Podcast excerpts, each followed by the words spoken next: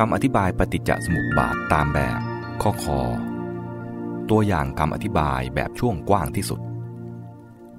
เพื่อให้คำอธิบายสั้นและง่าย เห็นว่าควรใช้วิธียกตัวอย่าง ดังนี้ อาสวะเป็นปัจจัยแก่อวิชชา ก็เช่น เข้าใจว่าการเกิดในสวรรค์เป็นยอดแห่งความสุข เข้าใจว่าฆ่าคนนั้นคนนี้เสียได้เป็นความสุข เข้าใจว่า ฆ่าตัวตายเสียได้จะเป็นสุข เข้าใจว่า เข้าถึงความเป็นพรหมแล้วจะไม่เกิดไม่ตาย เข้าใจว่าทำพิธีบวงสวงเส้นสังเวยแล้วจะไปสวรรค์ได้ เข้าใจว่าจะไปนิพพานได้ด้วยการบำเพ็ญตบะ เข้าใจว่า ตัวตนอันนี้นั่นแหละ จะได้ไปเกิดเป็นนั่นเป็นนี่ด้วยการกระทำอย่างนี้ เข้าใจว่า ตายแล้วศูนย์เป็นต้น จึงเป็นปัจจัยแก่สังขาร สังขาร นึกคิดตั้งเจตจำนงไปตามแนวทาง หรือโดยสอดคล้องกับความเข้าใจนั้นๆ คิดปรุงแต่งวิธีการและลงมือกระทำการ คือทำกรรมต่างๆ ด้วยเจตนาเช่นนั้น เป็นกรรมดีคือทำบุญบ้าง เป็นกรรมชั่วคือทำอบุญหรือบาปบ้าง เป็นอาเนนชา คือภาวะที่จิตมั่นคงแน่วแน่ด้วยสมาธิ แห่งจตุตฌานบ้าง จึงเป็นปัจจัยแก่วิญญาณ วิญญาณเกิดความตระหนักรู้และรับรู้อารมณ์ต่างๆ เฉพาะที่เป็นไปตาม หรือเข้ากันได้กับเจตนาอย่างนั้นเป็นสำคัญ พูดเพื่อเข้าใจกันง่าย ๆ ก็ว่า จิตหรือวิญญาณถูกปรุงแต่งให้มีคุณสมบัติเฉพาะขึ้นมาอย่างใดอย่างหนึ่ง หรือแบบใดแบบหนึ่ง เมื่อตาย พลังแห่งสังขาร คือกรรมที่ปรุงแต่งไว้ จึงทำให้ปฏิสนธิวิญญาณที่มีคุณสมบัติเหมาะกับตัวมัน ปฏิสนธิขึ้นในภพและระดับชีวิตที่เหมาะกัน คือถือกำเนิดขึ้น จากนั้นก็เป็นปัจจัยแก่นามรูป นามรูปนี้ กระบวนการแห่งการเกิดก็ดำเนินการก่อรูปเป็นชีวิตที่พร้อมจะปรุงแต่งกระทำกรรมต่างๆ ต่อไปอีก จึงเกิดมีรูปประขัน เวทนาขัน สัญญาขัน สังขารขันขึ้นโดยครบถ้วน ประกอบด้วยคุณสมบัติและข้อบกพร่องต่างๆ ตามพลังปรุงแต่งของสังขาร คือกรรมที่ทำมา และภายในขอบเขตแห่งวิสัยของภพที่ไปเกิดนั้น สุดแต่จะไปเกิดเป็นมนุษย์ เดรัจฉาน เทวดา เป็นต้น แล้วก็เป็นปัจจัยแก่สลายตนะแต่ชีวิตที่จะสนองความต้องการของตัวตน และพร้อมที่จะกระทำการต่างๆ โต้ตอบต่อโลกภายนอก จะต้องมีทางติดต่อกับโลกภายนอกสำหรับให้กระบวนการรับรู้ดำเนินงานได้ ดังนั้นอาศัยนามรูปเป็นเครื่องสนับสนุน กระบวนการแห่งชีวิตจึงดำเนินต่อไปตามพลังแห่งกรรม ถึงขั้นเกิดอายตนะทั้งหกคือประสาทตา หู จมูก ลิ้น กาย และเครื่องรับรู้อารมณ์ภายใน คือใจ จากนั้นก็เป็นปัจจัยแก่ผัสสะ กระบวนการแห่งการรับรู้ก็ดำเนินงานได้ โดยการเข้ากระทบหรือประจวบกันระหว่างองค์ประกอบสามฝ่าย คืออายตนะภายใน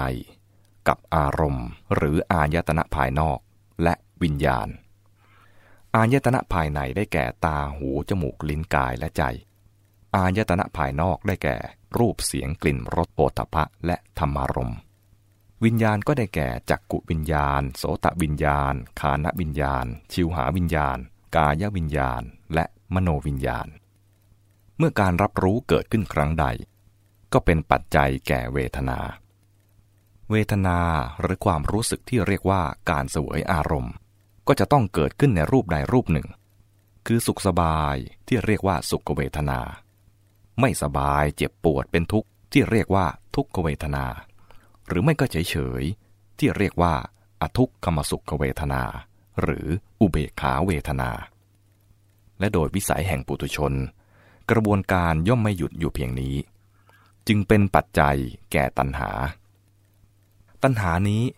ถ้าสุขสบายก็ชอบใจ ติดใจอยากได้ หรืออยากได้ให้มากยิ่งยิ่งขึ้นไปอีก เกิดการทยานอยากและแสหาต่างๆ ถ้าเป็นทุกข์ไม่สบายก็ขัดใจ ขัดเคือง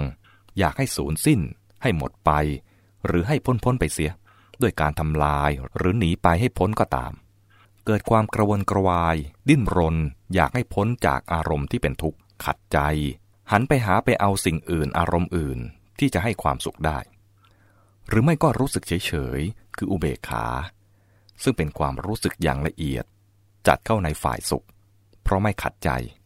เป็นความสบายอย่างอ่อนๆ รู้สึกเรื่อยๆเพลินๆ จากนั้นก็เป็นปัจจัยแก่อุปาทาน อุปาทานแปลว่าความถือมั่น ความอยากเมื่อรุนแรงขึ้น ก็กลายเป็นยึด คือยึดมั่นถือมั่น ติดสยบหมกมุ่นในสิ่งนั้น หรือเมื่อยังไม่ได้ ก็อยากด้วยตัณหา เมื่อได้หรือถึงแล้วก็ยึดฉวยไว้ด้วยอุปาทาน และเมื่อยึดมั่นก็ไม่ใช่ยึดแต่อารมณ์ที่อยากได้ ที่เรียกว่ากามุปาทานเท่านั้น แต่ยังพ่วงเอาความยึดมั่นในความเห็น ทฤษฎี ทิฏฐิต่างๆ ที่เกี่ยวเนื่อง ที่เรียกว่าทิฏตุปาทาน พ่วงเอาความยึดมั่นในแบบแผน ความประพฤติและข้อปฏิบัติที่จะให้ได้สิ่งที่ปรารถนา ที่เรียกว่าศีลปตุปาทาน และพ่วงเอาความยึดมั่นถือมั่นในตัวตน ที่เรียกว่าอัตวาทุปาทาน พัวพันเกี่ยวเนื่องกันไป ด้วยความยึดมั่นถือมั่นนี้ จึงก่อให้เกิดภพภพนั่นคือเจตนา เจตจำนง ที่จะกระทำการ เพื่อให้ได้มาและให้เป็นไปตามความยึดมั่นถือมั่นนั้น และนำให้เกิดกระบวนพฤติกรรม คือกรรมภพทั้งหมดขึ้นอีก เป็นกรรมดี กรรมชั่ว หรืออาเนนชา สอดคล้องกับตัณหาอุปาทานนั้นๆ เช่นอยากไปสวรรค์ และมีความเชื่อที่ยึดไว้ว่าจะไปสวรรค์ได้ด้วยการกระทำเช่นนี้ ก็กระทำกรรมอย่างนั้นอย่างนั้นตามที่ต้องการ พร้อมกับการกระทำนั้น ก็เป็นการเตรียมภาวะแห่งชีวิต คือขันห้าที่จะปรากฏในภพที่สมควรกับกรรมนั้นไว้พร้อมด้วย และนั่นก็คือ อุปปัตติภพเมื่อกระบวนการก่อกรรมดำเนินไปเช่นนี้แล้ว ครั้นชีวิตช่วงหนึ่งสิ้นสุดลง พลังแห่งกรรมที่สร้างสมไว้คือกรรมภพก็ผลักดันให้เกิดการสืบต่อขั้นตอนต่อไปในวงจรอีก คือพบเป็นปัจจัยแก่ชาติ เริ่มแต่ปฏิสนธิวิญญาณที่มีคุณสมบัติสอดคล้องกับพลังแห่งกรรมนั้น ปฏิสนธิขึ้นในภพที่สมควรกับกรรม บังเกิดขันห้าขึ้นพร้อม เริ่มกระบวนการแห่งชีวิตให้ดำเนินต่อไป คือเกิดนามรูป สลายตนะ ผัสสะ และเวทนา ขึ้นหมุนเวียนวงจรอีก และเมื่อการเกิดมีขึ้นแล้ว ย่อมเป็นการแน่นอนที่จะต้องมีชารามรณะ ความเสื่อมโทรมและแตกดับแห่งกระบวนการของชีวิตนั้นสำหรับปุถุชน ชารามรณะนี้ย่อมคุกคามบีบคั้น ทั้งโดยชัดแจ้งและแฝงซ่อนตลอดเวลา ที่ว่าแฝงซ่อนคือซ่อนอยู่ในจิตส่วนลึก ดังนั้น ในวงจรชีวิตของปุถุชนจารามรณะ จึงพ่วงมาพร้อมด้วยโสกะ ปริเทวะ ทุกโทมนัสอุปาญาตซึ่งเรียกรวมว่าความทุกข์นั่นเองคำสรุปของปฏิจจสมุปบาทจึงมีว่า กองทุกข์ทั้งปวงจึงเกิดมีด้วยอาการอย่างนี้ อย่างไรก็ดี ในฐานะที่เป็นวัตตะหรือวงจร ความสิ้นสุดจึงไม่มีณที่นี้ แท้จริง องค์ประกอบช่วงนี้ กลับเป็นขั้นตอนที่สำคัญอย่างยิ่งอีกตอนหนึ่ง ที่จะทำให้วงจรหมุนเวียนต่อไป กล่าวคือ โสกะ ความแห้งใจ ปริเทวะ ความร่ำไร ทุกโทมนัส ความเสียใจ อุปาญาต ความผิดหวังขับแค้นใจ เป็นอาการสำแดงออกของการมีกิเลสที่เป็นเชื้อหมักดองอยู่ในจิตสันดานที่เรียกว่าอาสวะ อาสวะนั้น ได้แก่ความใฝ่ใจในสิ่งสนองความอยากทางประสาททั้งห้าและทางใจ ที่เรียกว่ากามาสวะ ความเห็นความยึดถือต่างๆ เช่นยึดถือว่ารูปเป็นเรา รูปเป็นของเราเป็นต้น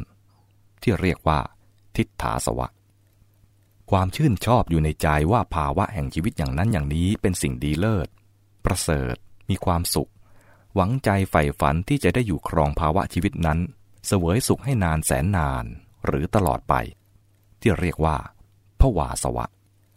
และความไม่รู้สิ่งทั้งหลายตามที่มันเป็น ที่เรียกว่าอวิชชาสวะ จรามรณะเป็นเครื่องหมายแห่งความเสื่อมสิ้นสลาย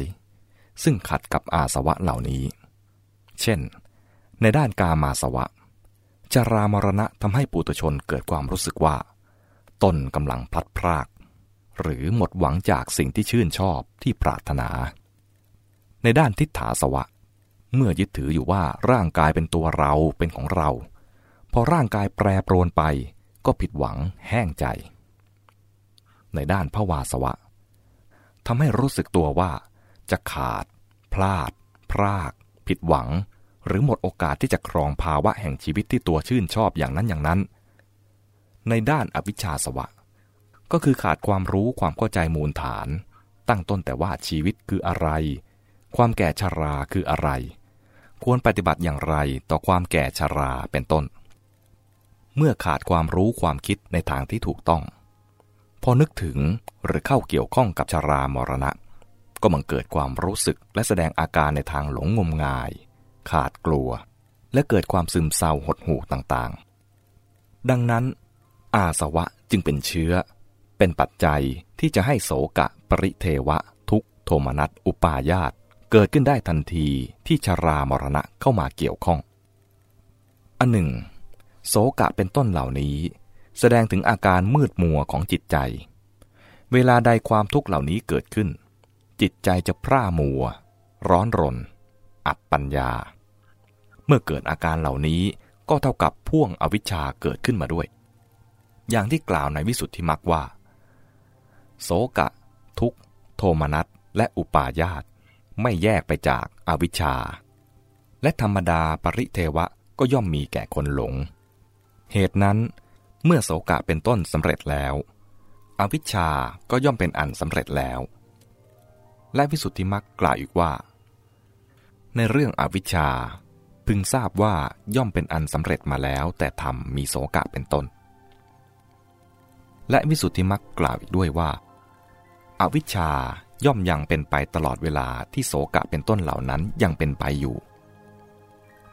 โดยในยะนี้ ท่านจึงกล่าวว่า เพราะอาสวะเกิด อวิชชาจึงเกิด และสรุปได้ว่า ชรามรณะของปุถุชน ซึ่งพ่วงด้วยโสกะปริเทวะทุกโทมนัสอุปาญาตย่อมเป็นปัจจัยให้เกิดอวิชชา หมุนวงจรต่อไปอีก สัมพันธ์กันไม่ขาดสาย